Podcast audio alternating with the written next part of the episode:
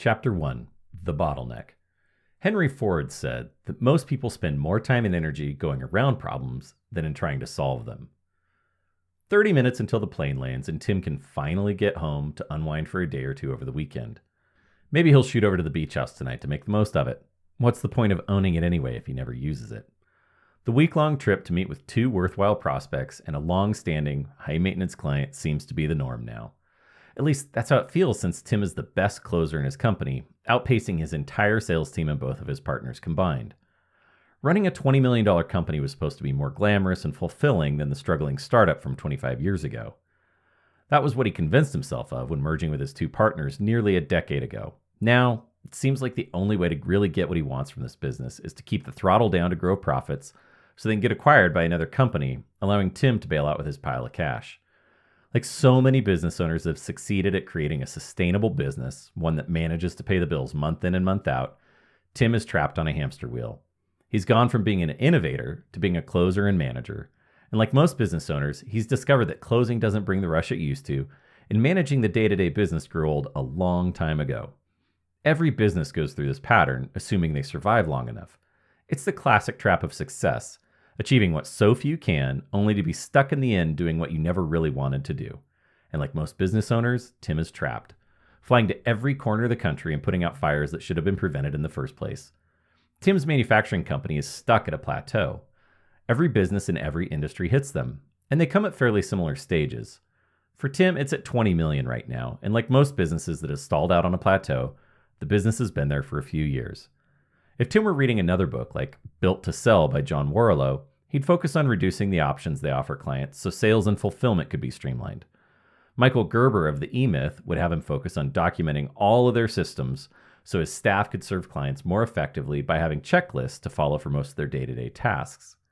As an experienced business growth consultant, I agree with these general principles, which have been proven to work over the years, helping to solve problems that are common in many businesses. In fact, I often recommend them to my clients, and we'll discuss them at various points in this book. But instead of a blanket prescription that will generally help every business at every stage of growth, I prefer a specific solution that hits the bullseye, creating as much of an improvement as possible with the least amount of effort and risk. That creates leverage. So let's find the levers that move your business mountains, the levers that matter. The single most reliable method I've found to uncover these levers is finding and fixing the bottlenecks in your business.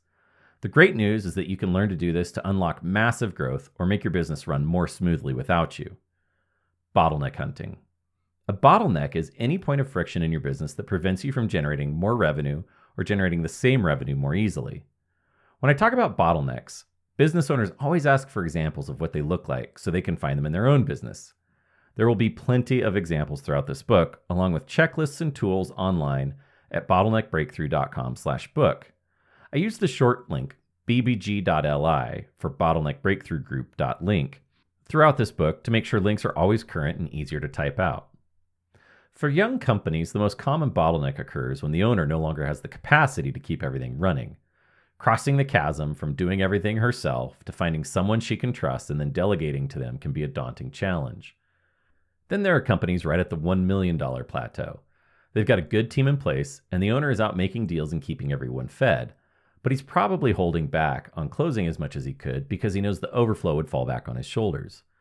In both of these cases, there are clear, proven steps the business owner can take to remove these bottlenecks and unlock more growth. This type of growth can be very fast, occurring in the 6 growth levers, which we'll cover thoroughly in this book. They are strategy, marketing, management, systems, vision, and mindset. As we go through each section, you'll learn to see each bottleneck and how to fix it.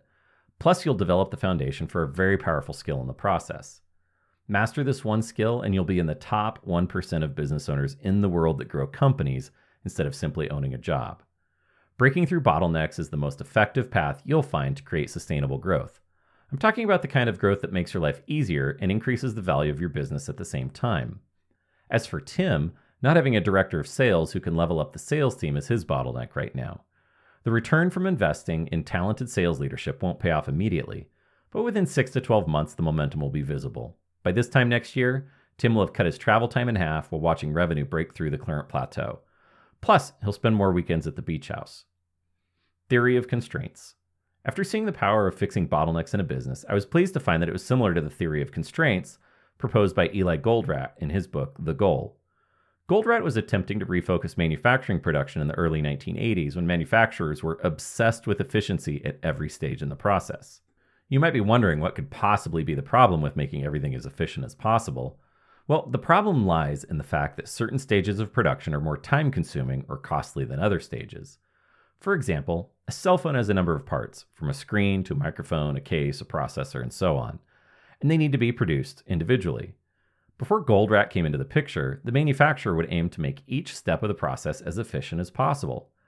However, if a cell phone's microphone is the easiest piece to build and the screen the hardest, then the manufacturer will quickly end up with a backlog of microphones if they only focus on efficiency. Microphones will be produced much more quickly than the screens, which is the bottleneck, but they can't do anything with the excess microphones since they need both items to produce a phone. According to Goldratt, instead of focusing on the efficiency of every step in the manufacturing process, they should focus on fixing the bottlenecks. Goldratt proposed that instead of running a manufacturing stage 24/7 simply because that provides the lowest cost and the most output they could get from that process, manufacturers should instead focus on producing items only when they are needed.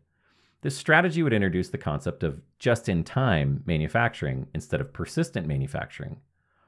Although Goldratt's book focuses on manufacturing, the theory of constraints can be adapted to any business.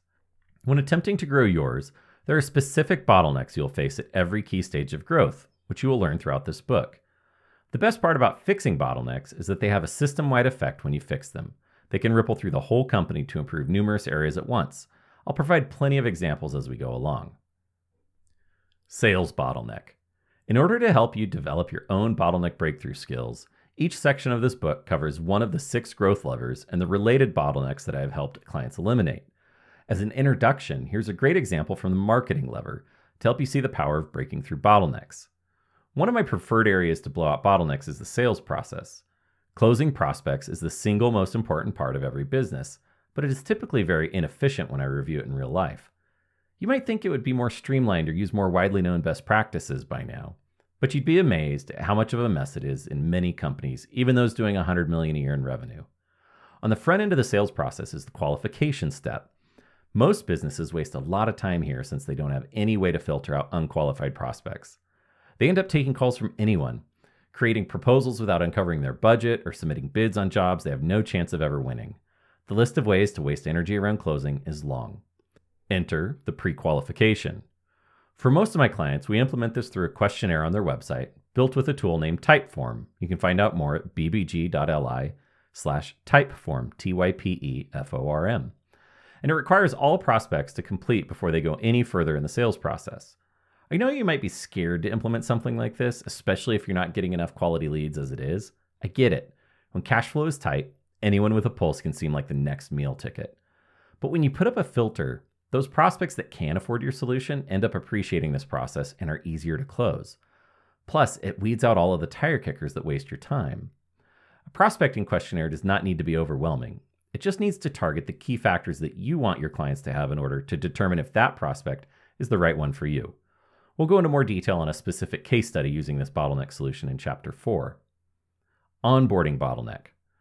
One more example bottleneck occurred in a company that offered a great piece of software that helped their small business clients improve their marketing. Amazingly, they were already getting 1,000 new subscribers a month on a $1 trial. The trial went for 14 days, and then it switched to a $97 a month subscription. The software worked extremely well, delivering results for their clients magically. They approached me to find more affiliates to promote it to scale their growth. While performing my due diligence, I asked them how long the average person used the program, and was shocked when they said it was only 2.4 months. This meant the average client value was around $214. Their product should have easily had an average client lifetime value of $600 to $700, if not more, based on how effective it was for their clients. We discussed the problem of the low retention, and I told them they didn't need more traffic or leads from affiliates, but instead needed to work on retention levels first. Like many new software programs, its weakness arose from the fact that it was overwhelming to use. The onboarding process was horrible, and the user interface was even worse. While making my pitch to improve their retention, I walked them through an example of another marketing company, let's call it Company B, that had just invested heavily in improving their onboarding. Company B had struggled with retention for years, but recognized that when new clients actually put the software to use, they stuck around for the long term. After researching their retention issue, I estimated we could quadruple their profits by simply addressing this bottleneck. Once that was solved, we could move on to recruit more affiliates, attracting them more effectively with the improved client lifetime value. When I presented the analysis and my recommendations to fix the low retention, I was shocked when they said they weren't interested in working on that. The data was so clear to me, and the benefits, both short and long term, were massive. Unfortunately, they were just fixated on adding more affiliates to pour leads into their leaky bucket.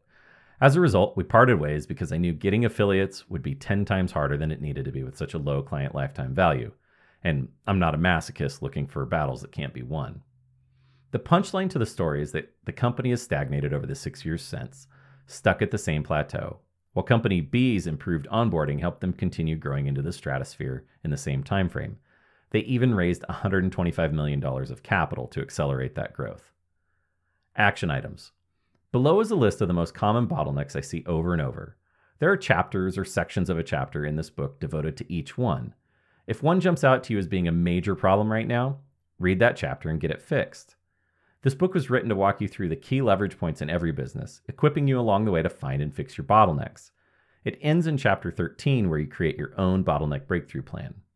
My hope is that this book will become your growth manual and that you will come back to it anytime you need to tackle the next bottleneck in your business.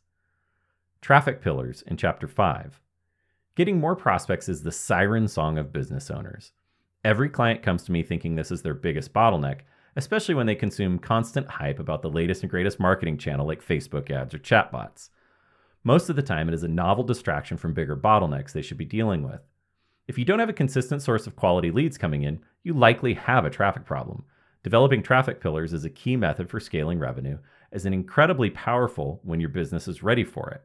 The beauty is that most traffic pillars can be started small and expanded as your company develops the capability to handle the added lead volume. Strategy, chapters 2 and 3.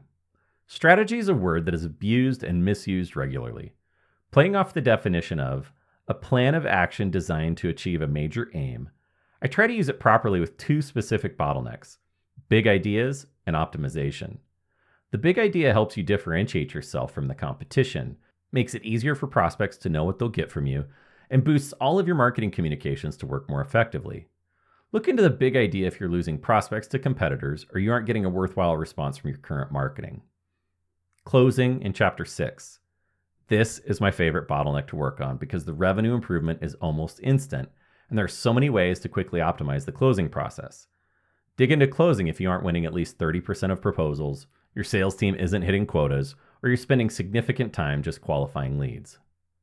Management, chapters 7 to 9. Every business owner hates this topic, equating it to bureaucracy. This ends up being one of the biggest bottlenecks to significant growth, since each revenue plateau requires additional management skills to succeed. I've boiled management down to the most effective hacks used by my clients, those running companies under 20 million. Dig into management as soon as you can stomach it. It will always be a bottleneck you can improve, whether it involves recruiting better talent or getting the most from your staff. McKinsey, Bain, and Boston Consulting Group are all billion-dollar management consulting firms for a reason. You may not know of them, but they silently serve Fortune 500 companies in order to help them keep growing and stay competitive. Systems, Chapter 10. This is another topic very few business owners enjoy.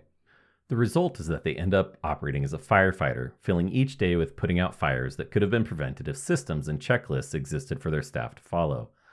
This is another area the Fortune 500 get right by documenting how to fulfill their clients, allowing them to recruit and upgrade their staff anytime it is necessary. One massive bottleneck can show up when your staff finally learns by trial and error how to do their job but never documents it. They can end up holding you hostage with poor performance or attitude because they know you can't replace them. Dig into systems if you have staff you can't fire because of their deep experience and a lack of documentation detailing how they perform their job, or if dealing with unprofitable projects or quality control issues. Reinventing the wheel on every new hire or project is a massive opportunity cost holding your company back. Mindset in Chapter 14. As the leader of your business, you set the strategy and direction. You also establish the culture and attitude that it develops. If you still find the company stuck at key plateaus even after fixing the bottlenecks above, then looking internally is likely the best bottleneck to tackle. Dig into mindset if you're tired of business owners who do not appear to be as talented as you, somehow managing to grow more profitable companies, or if you find the same unexplainable issues repeatedly cropping up. I found that dealing with my bad mental programming has produced the greatest improvement in my consulting and the rest of my life. That was the biggest bottleneck waiting to be tackled. Want a shortcut? Go to bbg.li/assessment and take the Bottleneck Breakthrough Assessment. Your answers will go through the bottleneck matrix and generate a report with predicted bottlenecks, as well as recommendations on how to remove them.